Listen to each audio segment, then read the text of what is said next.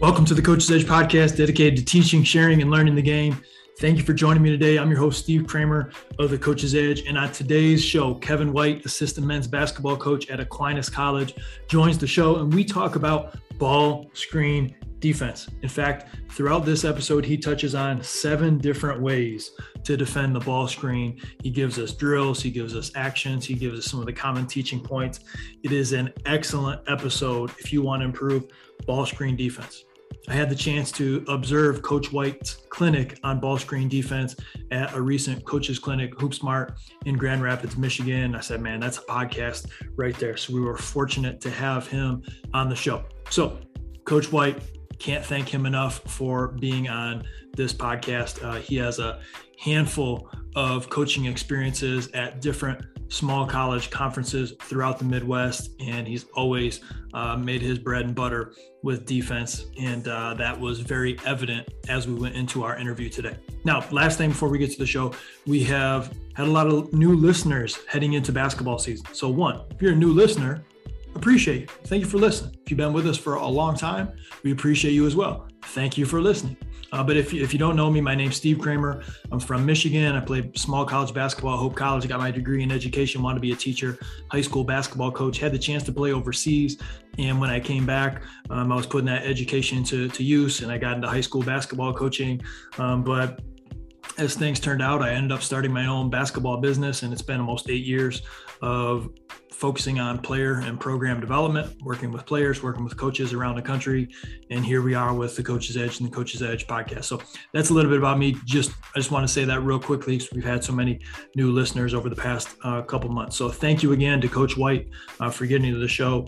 And uh, if you like this, positive rating, positive review goes a really long way. We certainly appreciate it. Let's get to it. Like to give a warm Coach's Edge welcome to Coach Kevin White of Aquinas College. Coach, thanks for being on the Coach's Edge podcast.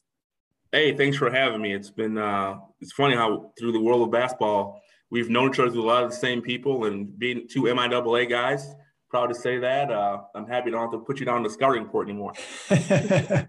well, you're you're helping everybody with uh, with scouting now with what you're going to break down in in this episode. But it's a small basketball world, and uh, you know, following you from afar, but then being able to touch base over this past month.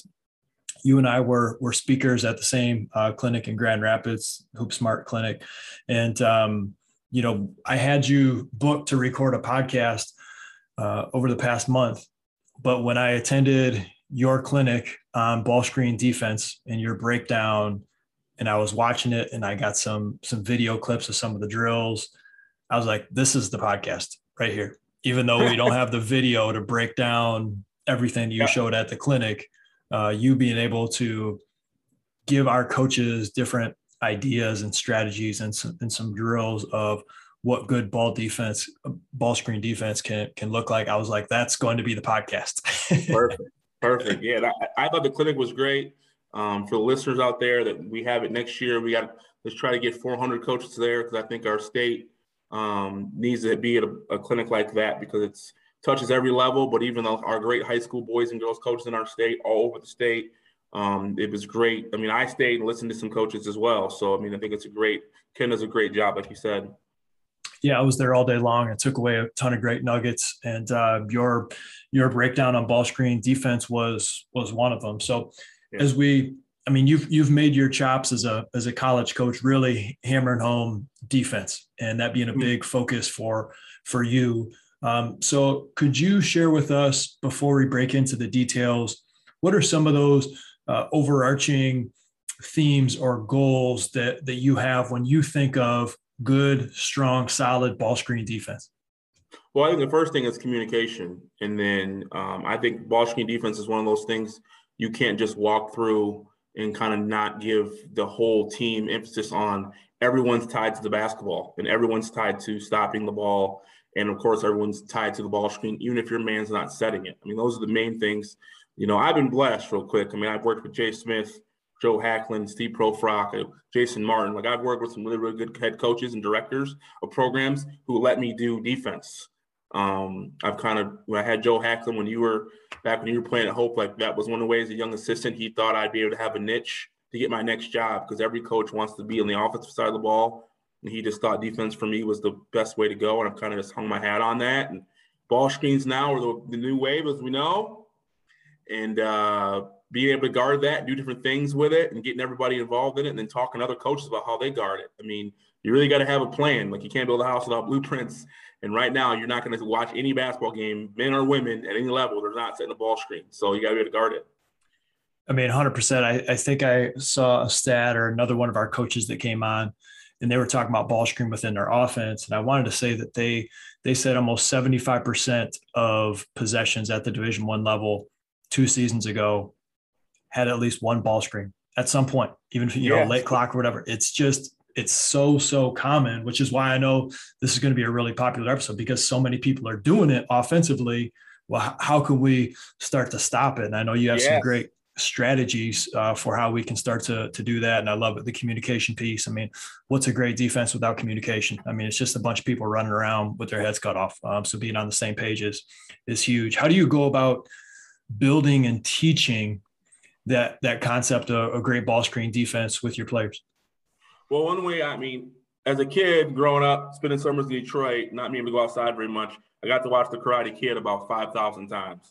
And my grandpa used to tell me, you know, to be a good athlete, you got to have those kind of breakdown scenarios. Paint the fence, wash the car, and you got to build it from there. So my cliche of the Karate Kid would be, you got to have breakdown drills like you saw at the clinic to build up to your overall five on five, and that helps the kids get gauge. Your athletes be engaged in what's really going on. You're trying to win the game within the game. So communication is part of the game, and then the breakdown drills are part of the game. So you're trying to win, teach your players the importance of team defense in one-on-one, in one-on-no. You know, hard hedging against the cone may make no sense in November, but in March down two, trying to guard a side pick and roll, you remember you've two-stepped hedge now for four months. So it should be just a reaction, not oh, I've never done this before, and it helps the coaches coach the kids up. Mm-hmm. It becomes automatic. So, um, yeah. are there any? I know as we dig into this, one of my next questions, we'll talk about specific types of ball screen defense. But what are some of the more general drills, if, if you can explain on audio, that you like to use with your players? Definitely, I like to do two on two on two, but you're gonna go just the ball screen, just the guy defending the ball screen, and no um, defensive player guarding the ball. So the ball's to the top of the key, you throw it to the wing, and the big runs up from the block because you're going to get that a lot. You're going to get the, what I call a race on ball screen when the big comes up or trailer situation where the big comes down. And you just work with the big on one end of the court at practice on your hedging or your flat hedge or whatever. Then on the other end, you get a dummy or a cone and you just work on the guards getting over the ball screen or getting around the ball screen. And then you like, it's almost like football. You put the lineman on one side the wide receivers and quarterbacks over here. Then you put it all together and make like a team four and four shell type of drill. Like that's always how I've been blessed. The coaches I've had, they've let me teach ball screens that way, kind of whole part whole, and it kind of makes sense when you watch it in practice and you go five on five. It kind of cleans up a lot of the questions the kids might have because you're breaking it down to like one specific thing. How do you, how does that look with? Uh, I'm I'm trying to visualize. Okay, ball goes from the top to the wing. You have that uh, screener coming up from the block, and you're setting it there, and then you're working through that the footwork or that movement with the big. Is that right? Correct. So my my chest is going to be if, I, if I'm going to um, hedge it, what I would call red. Um, learn from Jay Smith. Give your defensive calls colors. So um, big shout out to him. So a red is a hard hedge. I'm gonna have my as he runs up, my voice is gonna get there before I do. So it's real big on communication right away. You got to get guys to talk and fall in love with talking and calling the screens out. And you're to run up with your hand on his outside hip and stay with him from two steps. And you're to run and go protect the rim. We call the rim being in the hole. But the most important thing is just that piece of running up with the guy, be engaged when the ball screen is coming. Don't be late, and then have your chest facing the sideline because a hard hedge should look like almost like you're trapping. Mm-hmm. And a lot mm-hmm. of coaches make the mistake of letting that big kind of, well, he's not very athletic, he's not very mobile. Well, then maybe you shouldn't be hard hedging then. Mm-hmm. You know, mm-hmm. you know your personnel, you know your style. What we do might work for us, but like what you guys do for your team may not work. So, like when you were at Hope, hard hedging would have been really, really easy because you guys had a seven footer. Well, looking at the Hope team from the clinic, I didn't see very many seven footers. Still really good, but maybe doing something different because it's a different style of team and different style of big. And then how important is your big on the offensive end when you're hard hedging? You know, you get two fouls on a big guy and you're throwing the post kind of team defensively, not pushing a pickle on the other end. So mm-hmm. really breaking down the form and technique and then repeating it over and over and over. See, I was blessed to coach football for a little while, and I stole a lot of what we what I do defensively from football and how they teach things in football. You know, so a lot of the high school coaches that are going to listen to this, you should go watch a high school football practice for the breakdown portion, how the linebackers go over there, the defensive ends go over there, and they work on the footwork and the technique. That's how I came up with this ball screen defensive philosophy It was by watching how they break down drills for football. I, I love it, and we have a seven footer, but we had a big we had a big team. I think my junior year we went six nine, six seven, six seven with our you know our some of our three front line guys, and that was uh that was pretty big. Whether you're D1, D2, D3, we had some size. exactly, and you can. So I'm not going to hit the roll man because I can't see over him. Mm-hmm. I can't throw back if there's a guy in the corner. I'm really just trying to escape almost to get the ball moving. And with with good rotation and good communication with a team of size like you guys had, it's hard to run your ball screen offense. You almost got to. I want to take you out of that.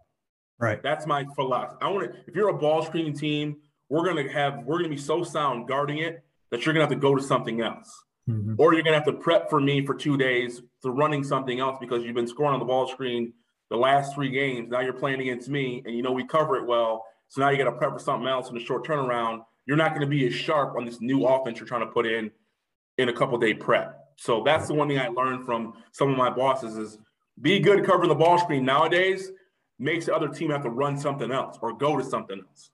Sure.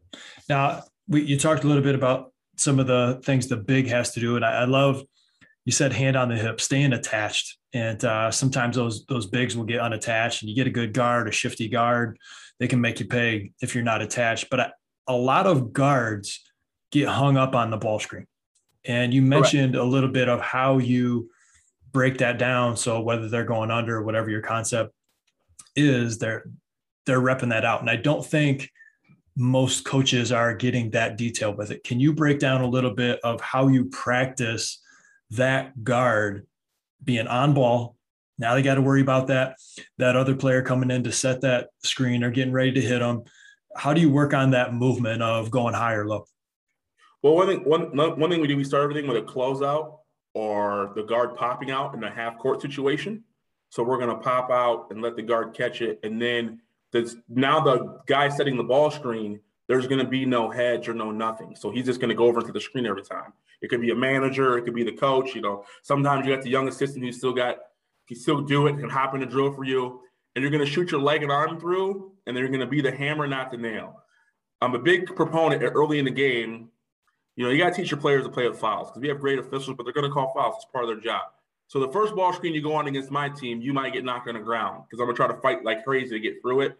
And we know you're a ball screen heavy team, and we're trying to take that away.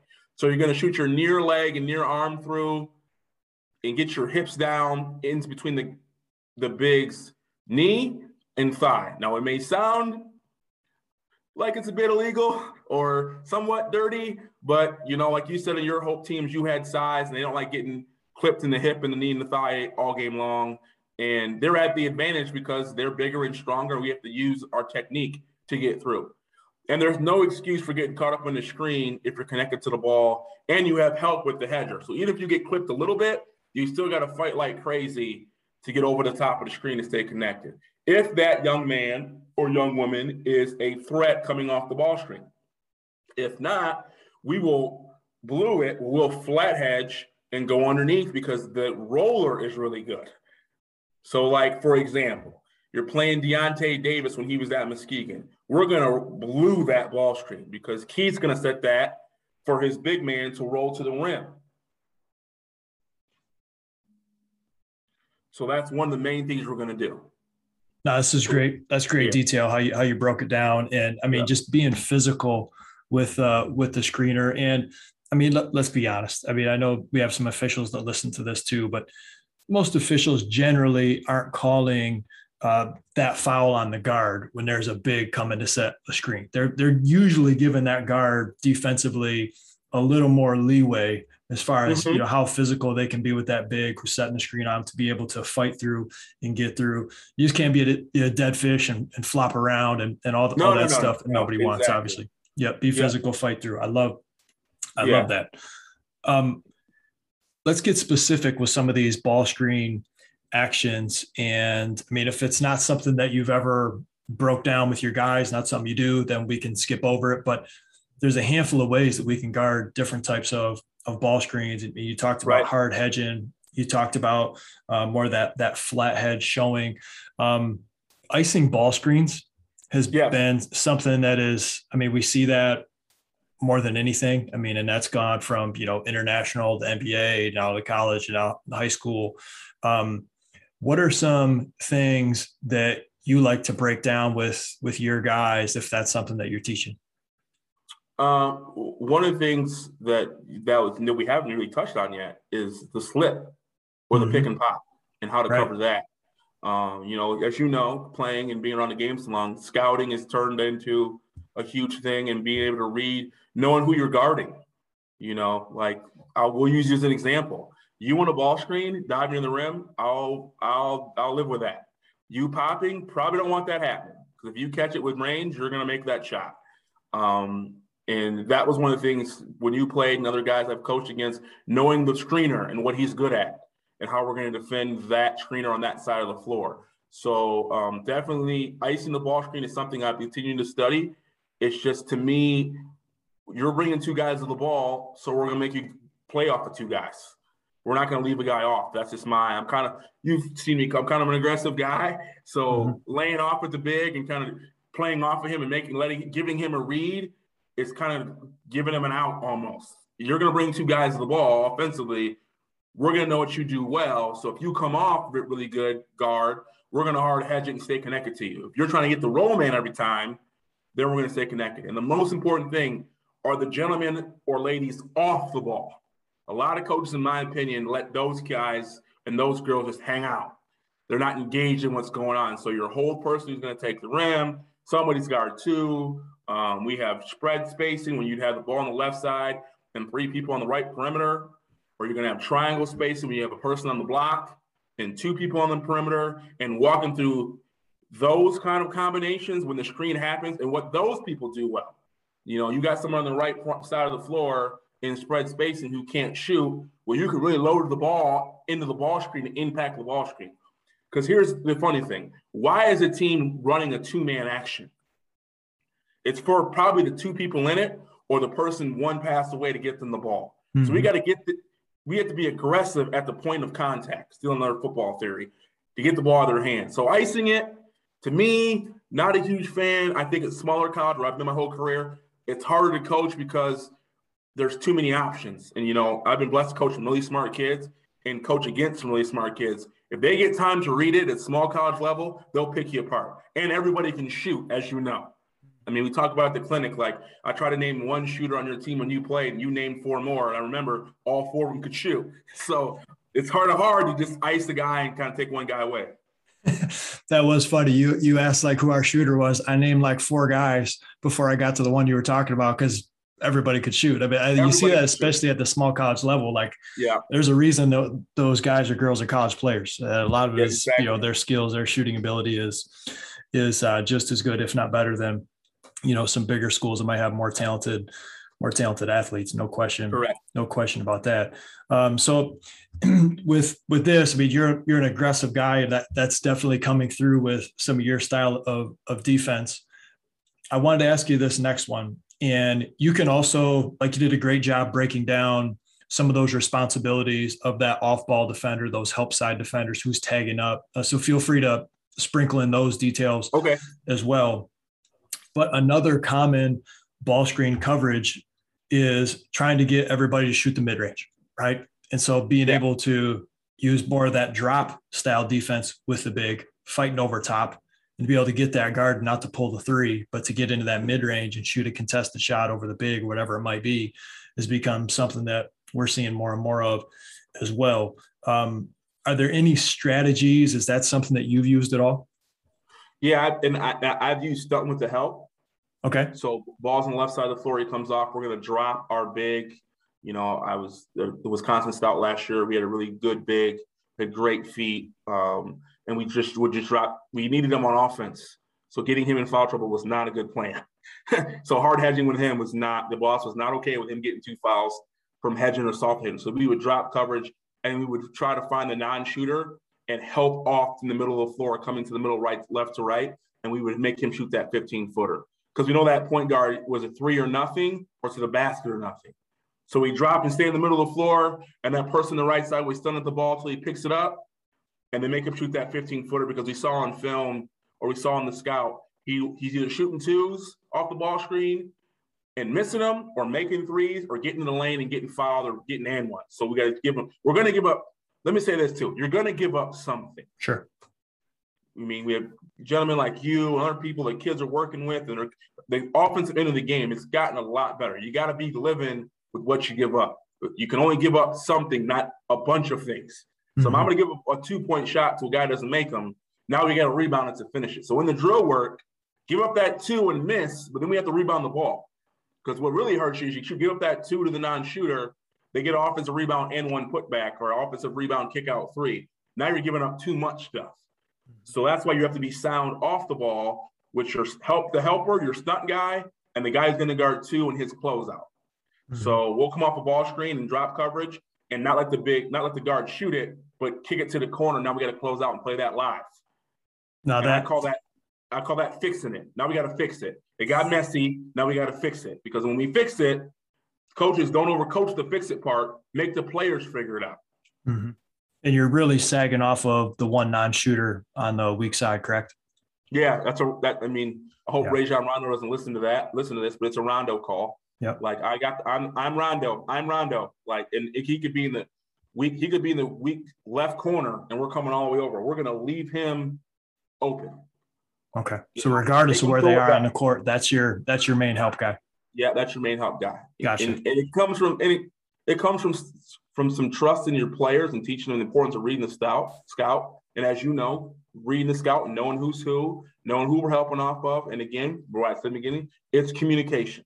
I mean, all the coaches I've talked to and all the practice I get to go to, like especially if anybody gets a chance to go to a coach a, a practice at a small college, the talk is really, really good at the really good small college level, yeah. especially the really good teams. The communication is 100% buy into the philosophy and terminology. I mean, you can steal so much from a small college practice.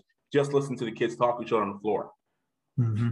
And if you're a high school coach listening, take your guys or your girls to a small college practice because yes. I mean it's a huge difference. You know, you talked about the communication aspect of it.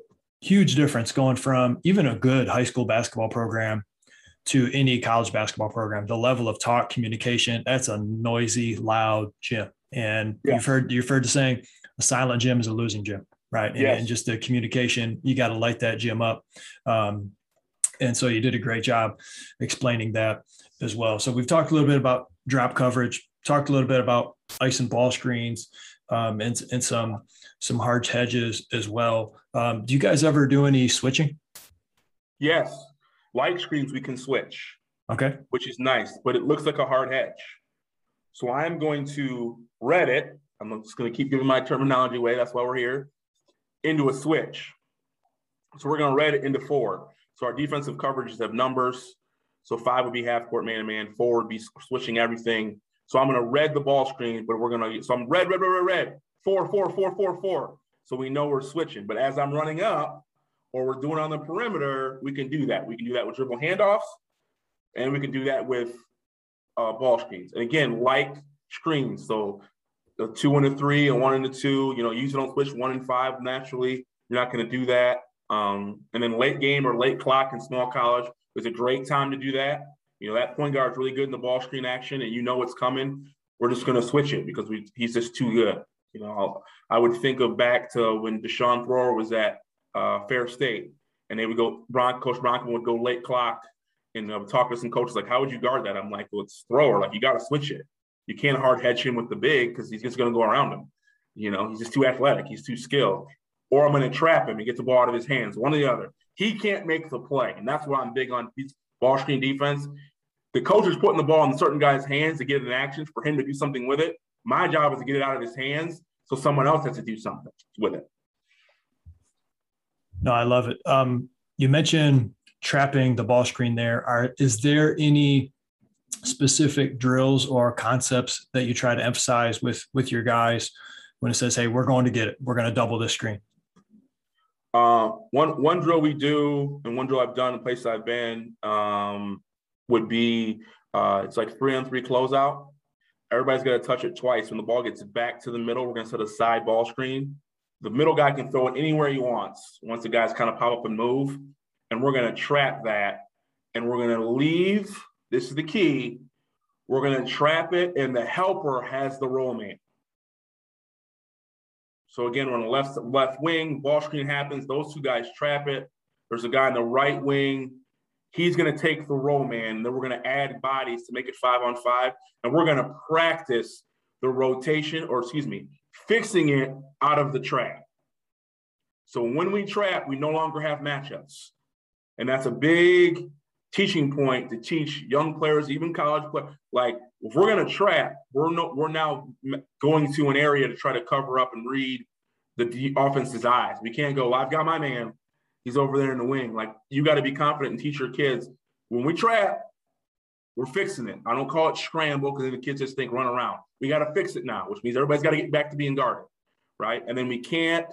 And Coach Bronco spoke on this. You can't foul when you're trapping because mm-hmm. that just Huge. negates the whole trap. Like you cannot, you cannot foul. I've been on staffs before where we trap the ball screen and we foul, and those guys get subbed right away. Mm-hmm. And then the head coach is looking down at me like, "You better talk to him because we can not trap the ball screen if we're just going to foul, you know?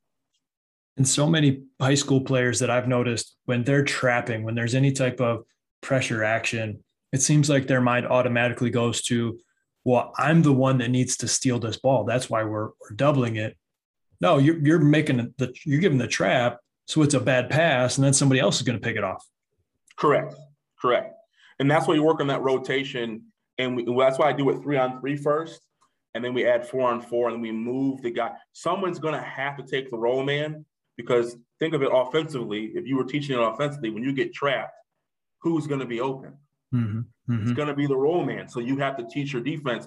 If your man's in the left corner, he's not going to throw a hook pass over his head from the left wing. He's going to get trapped and think, all right, where's my five man? So we're going to take his line of vision is going to go right to him. We're going to leave somebody furthest away out open and get a steal off of that. And again, you cannot foul, high hands, move your feet. And as he's retreating towards half court, get out of it because now he's getting further and further away from the basket. Okay, gotcha. If he's attack, if he's turning the corner and he's still, you got to stay in the stance. You got to guard him. Um, one thing, real quick, we used to do at K is Coach Smith when we do full court zigzag, and you can't guard a like position in full court zigzag.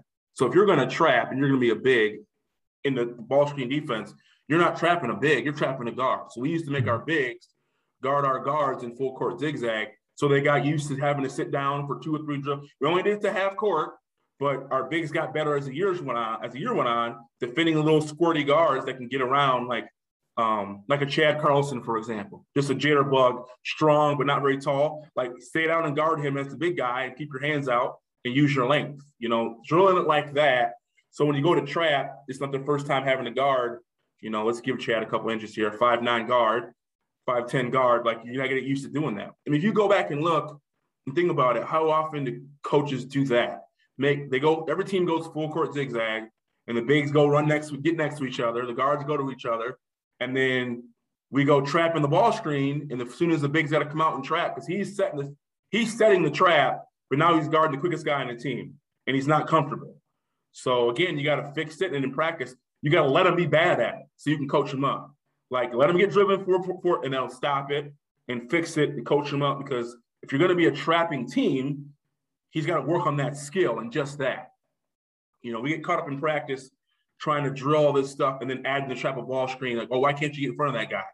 Well, none, we didn't do a breakdown drill to teach him how to close out. You know, because one thing big guys usually have are long arms. Right. So you just get your arms out, that'll slow them down. So that's a big thing I teach too. Use your length. You know, get your arms out, get your chest out, and don't try to just get too close to them because it'll just squirt right by you. Right. Use your size, use your length, use that, use that space to your advantage. Um, you know, a lot of times you get too close to those those little guards. I mean, that's that's what you want. right? That's what I wanted. If I had a bigger guy guard me, just get a little bit closer. So now you essentially become smaller in a way, and boom, now I got a better chance of, of getting around you. That makes a lot of sense. And I mean, I know I've made mistakes coaching where you see that initial mistake, and so you stop it and you address it. But I love what you're breaking down. It's like, no, we got to fix it. And in order to fix it, you got to let your guys play through that initial mistake, whatever that might have been. And now they're starting to figure it out on their own as far as the recovery, the the fix it instead of scramble. I, I mean, just I love I love yeah. some of the terminology you used. I think I, I, and I and I and I got that from Keith Dambrot at Duquesne, and he just said I kept yelling, you know, we got to scramble, we got to scramble, but and then then the guys would ask, well, what's the why? You know what? Forget it. You got to fix it. You got to figure it out. And it turns into a life skill as well, like I talked about at the clinic. Like you got to sometimes it gets messy. You got to figure out a way to find a way to get it done. Like you got to fix defensively. It's not gonna. You're not just gonna follow. If you follow a pattern on offense, there's no pattern for playing defense. Mm-hmm. There's terminology. There's rules. And then there's going to be a situation where you get in rotation, you get off balance. How do you fix that? And that's going to come with communication. And I think a lot of times when teams do ball screen defense or any kind of defense, the coaches overcoach the defense and the players stop talking in the drill. Hmm. So the coaches are coaching so much and the players in the drill don't want to get corrected. So now they're not communicating with their teammate. So now the drill turns into, I hope I don't mess up. So coach doesn't stop and make me and talk to me. So I'm not going to talk. I'm not going to call it out. So in practice, as an assistant, even now at Aquinas, I spend a lot of time talking to our players about making sure they're talking when they're in the drill and make sure they're communicating with their teammate. Because, like I said at the clinic, I'm going to be in a suit on the sideline. I am not going to be standing here in your ear during the game. So you're going to be able to have to fix it and have some communication with your teammate. Mm-hmm. No, that's great. That's a great point. Great detail as well. It, when you're talking about trapping or hard, really hard hedging on a ball screen, and you're drilling that in a five on five situation, how would how would that rotation look when you're you're trying to drill? Okay, it's a, either a hard hedge or a trap. So your big's going out. Like you said, we got to cover that roll man first. Yeah. How would some of those rotations on the weak side and strong side look?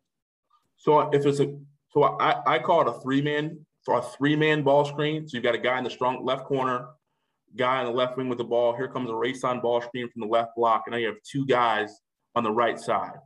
So the when we trap it on that formation, I'm gonna I am going to jump the roll man with the left corner guy, if that okay. makes sense. This, that's the strong side guy, but he's going away yeah, from that, right? He's going away from the ball, so he's not yeah. going to look to throw it back. Right. Gotcha. Right. And then the two guys that are in the hold position, not help, but hold, because when you're helping, you're thinking you've got to go to the ball.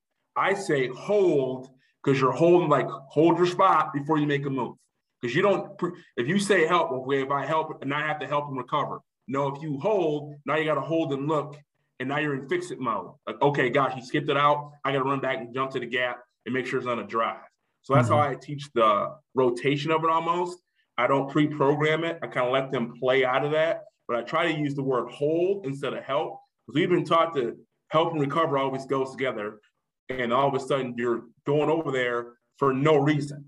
Mm-hmm. Like mm-hmm. the ball's trapped, roll man's taken away, and you've ran to the midline, and now there's a guy in the right corner standing there wide open, and they skip it to him because you went to help and recover because you thought you had to go because he looked like he was unguarded. Again, what are you willing to give up? he splits the trap and gets in the lane and shoots a pull up, or he drives in the lane, you overhelp and give up a wide open three to Steve Kramer for the ninth time at Hope down six with three minutes to go. Like we just give up another three to him because we ran over there for no reason. If you go back and watch, especially small college, like you and I, small college guys, how many open threes on offense off a ball screen are because of bad rotation defensively? Someone just ends up being open. Like he he's not coming in attack mode, but he can see it. And you came over too soon because you were helping, not holding, and he skipped it to your man, and now he gets an open shot. Mm-hmm. So I'm a big proponent on that part of it. We're gonna do, we're gonna trap it. You're gonna take the roll man. You two guys are in a hold position. You're reading what's coming next because you may not have to do anything except for jump a pass and get a steal. Right. You know.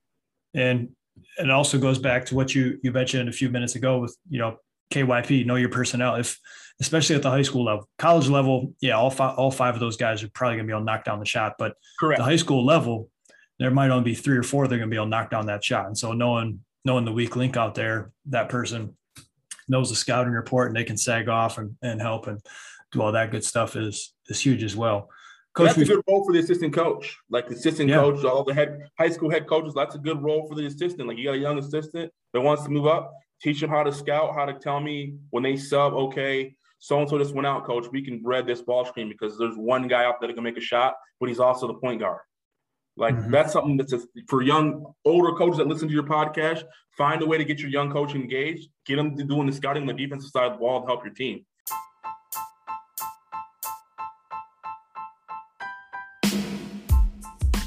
Will you play against the zone this year? Will you play against a 1 3 1 zone defense this year? If that answer is yes, you might be interested in our zone offense course, focusing on the 1 3 1 defense and how you can really try to manipulate the 1 3 1 defense to do some di- different things. We offer a five part video course, 35 plus minutes in total, breaking down different areas that you can utilize to play against the 131.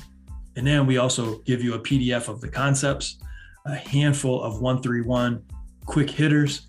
And because we like to go above and beyond, we'll give you volume one of our blob and slob plays with the Coach's Edge. Now, all my Coach's Edge members listening, remember, don't buy this package. You already have access to it through your Coach's Edge membership. But if you're not a member, you want to become a better zone offense coach, check out the link in the description below. And I will say this even though this package focuses on 131 offensive principles, in fact, there's eight things that Coach Troshak breaks down within this zone offense course. They can be extremely beneficial with any type of zone that you may be playing against. If you have questions, let me know. And to order, you can hit the description in the link below. Let's get to the show. They all want to get the mark and draw the play up. Let's be honest. Our older coaches are listening to this, they're not getting up that marker right away. That's why they're still doing it. Get them on the defensive side of the ball. You know, we can all draw up something against the basket, but can you help me get a stop? And that's the one thing I learned as a young assistant working for Coach Hackman. Uh, you need to help us. You need to help our defense. I got our offense. I've been coaching for 35 years. Sure. I need your help drawing up a play. 19 year old assistant. I need you to help us learn how to guard ball screens and screen the screener and that kind of stuff. Mm-hmm. That was literally our conversation, Steve. Like he was like, "You're going to be in this game a long time. Figure out a way to to help your head coach without it being offense." And I, I was like, it all right, defense side of the ball, here we go. there, there you go, and you're and you're still in the game, uh, yeah. uh, which which says a lot about you making you making that happen. So we've we've talked ice and ball screens, we've talked drop coverage, we've talked hard hedging, we've talked trapping, we've talked talked about switching. Is there any other type of uh, ball screen defense that we haven't touched on that you wanted to mention? Yeah, um, you're a very small team. You don't have very much size and the team you're playing against has a 6'8, 6'6, 6'7 young man or a tall girl, we're going to jam the ball screen. Ball screen comes up, where they come to a side pick and roll, and we're going to push up like we're almost screening the, the ball screener, and the, the ball ball handler can't shoot. We're going to go underneath everything and just keep everything tight and, and, and pack it in.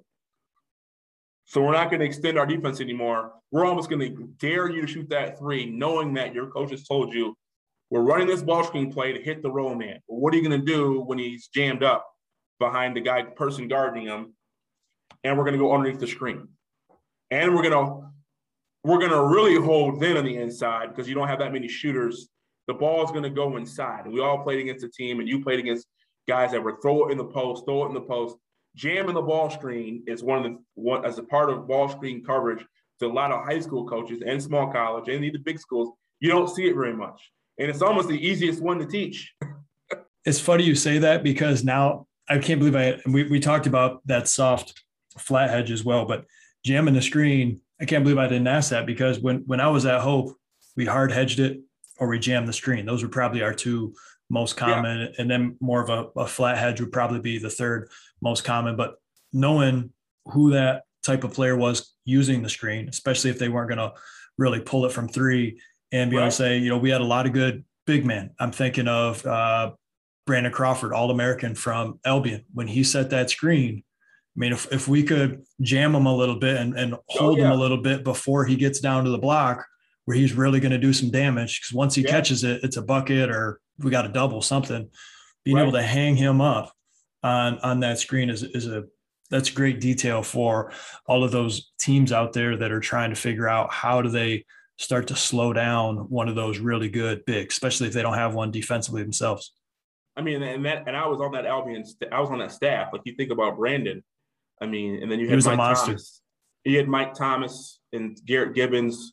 Again, what are you willing to give up? Well, Brandon Crawford has 25 and Travis Apri has 17 and Mike's got 18. It's probably a long bus ride back to Holland. But if we can get Brandon to have seven or eight in foul trouble and take away his the ball screen action, which we ran against you guys to try to get him to early touches get him the ball. Like the coach coaches try to do a good job offensively, but you got to have a plan B defensively if it starts to work. And I think going to the jam, even if your big is in foul trouble, hope everybody heard that. Even if your big is in foul trouble, you can legally jam a screen and not you shouldn't be called for a foul. Sure. Just go up like you're screening him or her and cross your arms, just stand underneath the screen and don't mm-hmm. move. Mm-hmm. And if you have some savvy to you, like most small college players in the state of Michigan who are smart, as he goes to roll, he's gonna what? Or she's gonna what? They're gonna run into you, fall down. No, so we actually yeah. we actually practice that. We're gonna try to jam it, and then you're gonna try to take a charge. And most officials will call that, especially if the big like Brandon I love him, but he sometimes would get a little anxious about not scoring. So the role would be a little aggressive, and he would run over a couple people trying to get to the basket. Mm-hmm. yeah, um, you see it overseas too. Uh, yeah. Watching overseas games, the big just is really active and really good, and he can't stop as quick as a guard. So when yeah, I'm thinking of those teams, and, and Travis was a nightmare because he'd go inside and outside, and and I can't remember if Thomas was three years or two years older than I was. He was one of my favorite players to play against, but it wasn't because I had success against him. He was lightning, lightning quick, but I just loved, I loved his game. Um, so, so yeah. those are some really good, really good battles with those. And very high basketball IQ. Like that's why he's a high school coach now, and and we still talk. He's just like Rick Palmer, who's um, brother Rice. Like you look at the, some of the guys that played in your era that all played small college. They're some of the best high school coaches in the state right now. Yeah. I mean, yeah. I mean, and, and they're teaching the same concepts they had to defend against schools like Hope and Calvin and LB Adrian. Like, though we still talk about, you know, remember when such and such school, how did they guard that?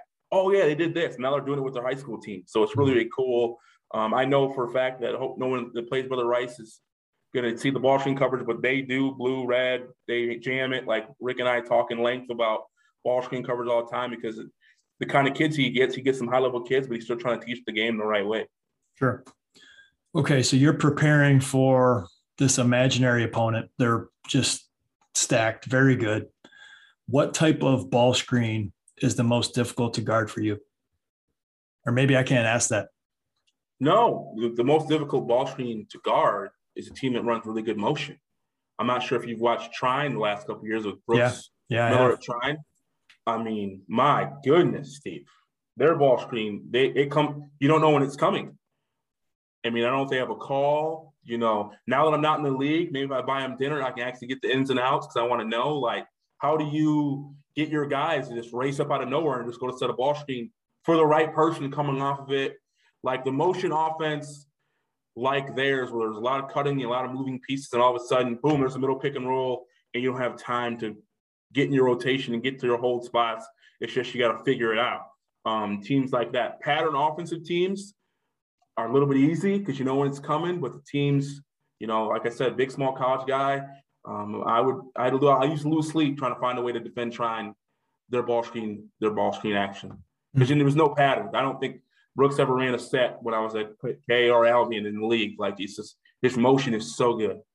Yeah, it's, it's tough to guard regardless when you got guys just playing off of each other, making reads, playing yes. playing the game of basketball. It's a uh, it's a beautiful thing, and that's why they're one of the best small college teams in in the nation, and we'll be again, yeah, sure. again, again this year. Um, this has been this has been awesome, and we've talked about some small college basketball uh, throughout this episode as well. Um, while we focused on ball screen defense, what are some of the biggest value adds for kids to go on and play small college basketball? It's the community, it's the family, your brothers that you're going to have once you're done. I mean, I could. We had a five minute conversation with coach at the clinic, and I asked, I mentioned one shooter's name, and you mentioned the four guys you played with and what they're doing right now after basketball at institutions like Hope, Calvin, Cornerstone, Aquinas. Like those guys are going to stand up in your wedding. Um, I was blessed to coach uh, some guys end up going on to some other schools when I was coaching with the Storm, and even those guys are still connected. You know, um, it's the network of brotherhood you're going to have when you might need a job or you hear about a job. Um, and it's the alums that it's close knit. Everyone talks about how some of the bigger schools have the close knit, close family, alumni base. Well, all every small college I've been to, that's very close knit, and they take care of each other, they look out for each other, um, they support each other, um, and they there's very important the value of going to those kind of schools, and the education is top notch. You know, I want to maybe beat every team on our schedule. Even when I was at MIAA schools, like you just understand the degree you're going to get, the network people are going to have to go into some of the schools in our state, in small class sizes and those kind of things. The one-on-one you'll get with a professor, like it was so neat to see. One year I met Kay, and our guys struggling in a class, and the professor and this young man are having lunch. They're going That's over awesome. like you're, and then you know I'm not knocking your big schools, but you're not. There's no lecture hall of 200 or 300 at some of the schools we're talking about. Like he's sitting down on his lunch break, having a conversation with this young man about his business stat class and trying to help him understand what he's missing.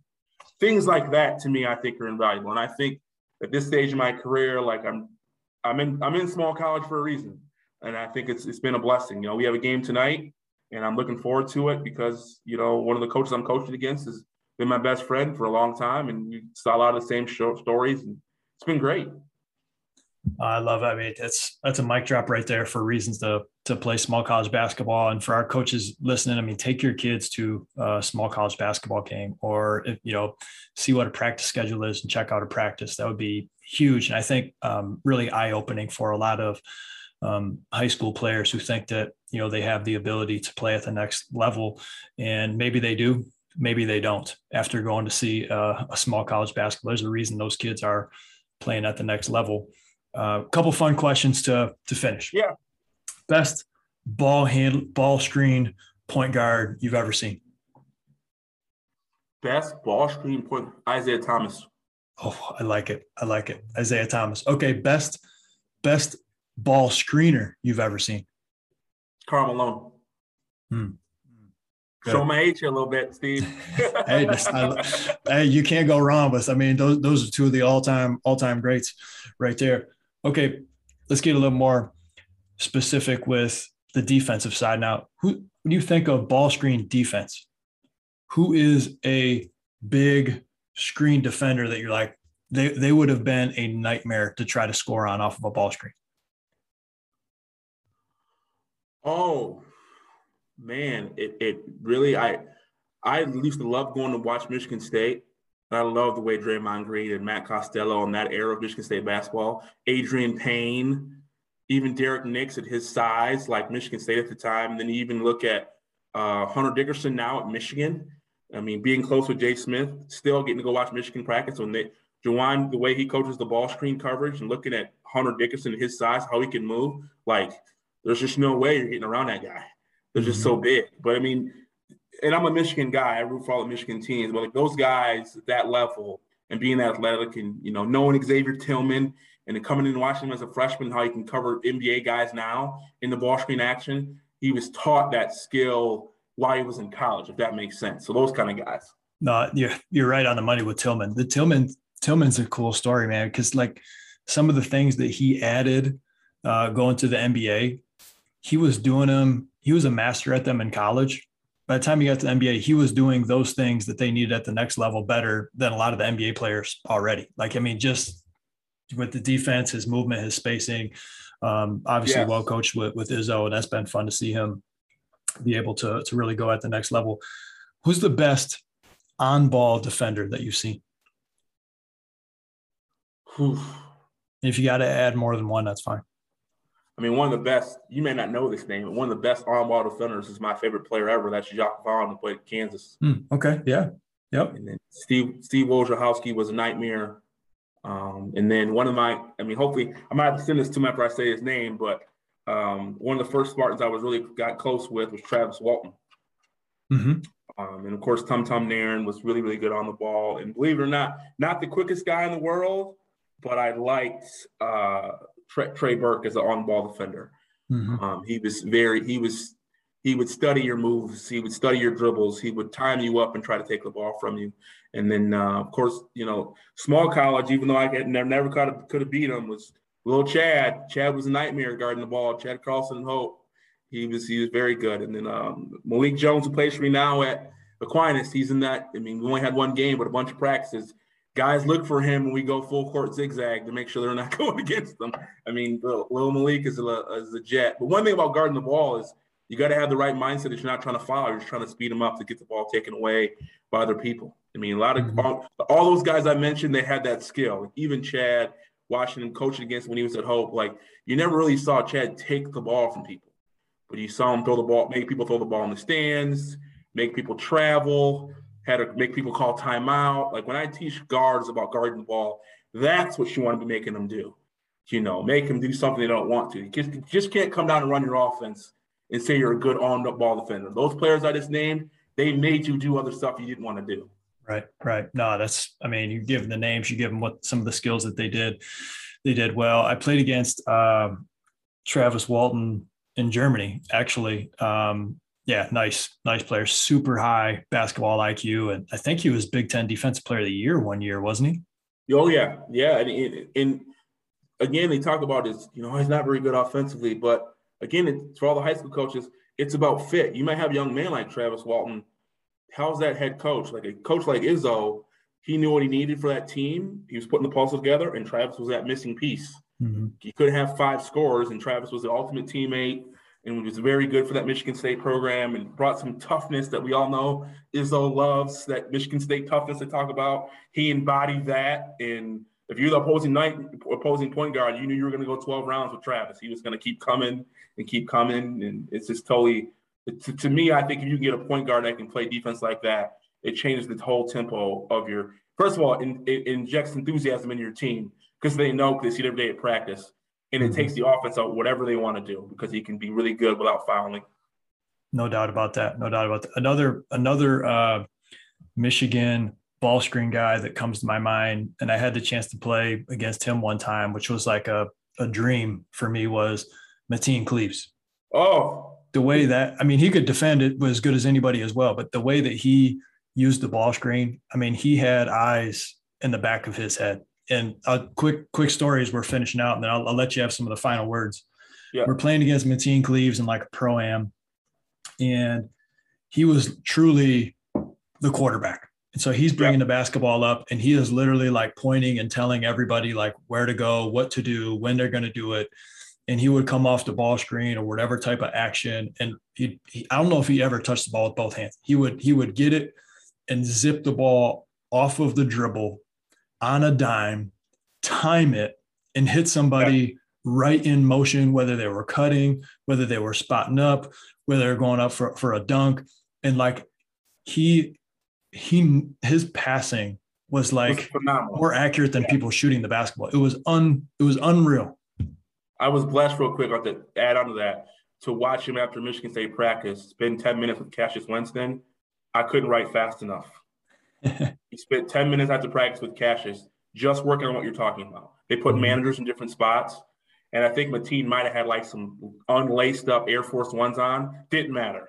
Like he'd make an in and out cross, right hand across his body on target. Like he was trying to teach and talk to Cash about delivering the ball on time and on target. And like it's a skill set, you think, ah, it's basketball, you should know how to do it. No, like the way you explained it, that's high level. And guys want to play with guys like that. You mm-hmm. know, for sure. That's the team was he's a very good player.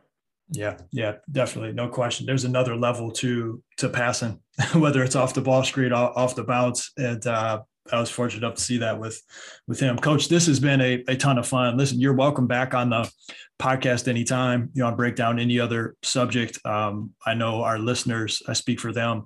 We'd be happy to to have you back.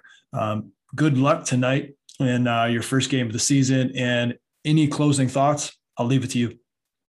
I appreciate um, you having me on, but I also appreciate you, you know, you're sharing the game in a positive manner for all the coaches out there that aren't subscribed or haven't, you know, got into all the information that you have. I've done some digging and you're doing an amazing job. And I think that our state needs to have more people like you, just to be honest, that do it for the right reasons, trying to help kids, trying to help coaches, um, and help evolve our game so our young men and young women can go on and not just play basketball to win games, but use it for a tool of life, like the educational piece, the you know the structure of being on a team and showing up early and staying late. I think um, our state um, needs to continue to grow and go, move forward. And I also think the game of basketball can lead to so many doors. I mean, you got to think.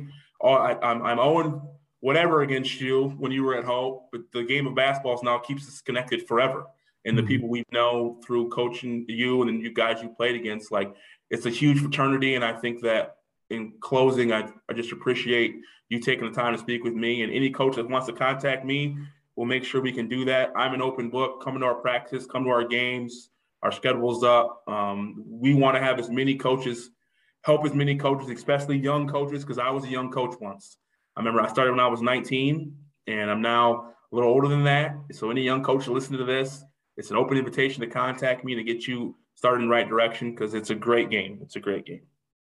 I appreciate that, Coach. Very kind words. Thank you very much. And Aquinas College, Grand Rapids, Michigan. I'll put Coach White's uh, Twitter contact. You can follow him on Twitter and reach out to him personally through there. A great person to to follow. And Coach is a great teacher of the game because he's a great student of the game. And I think great great teachers have a few things in common, right? They're a student of the game. They're always trying to learn.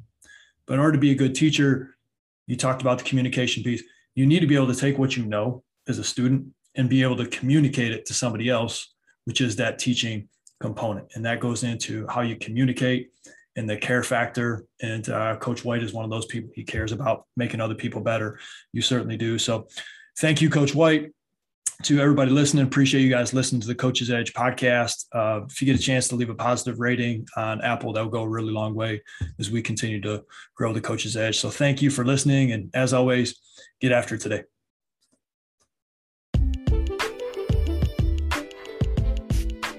Thank you for listening to the Coach's Edge podcast. We certainly hope that you found it beneficial.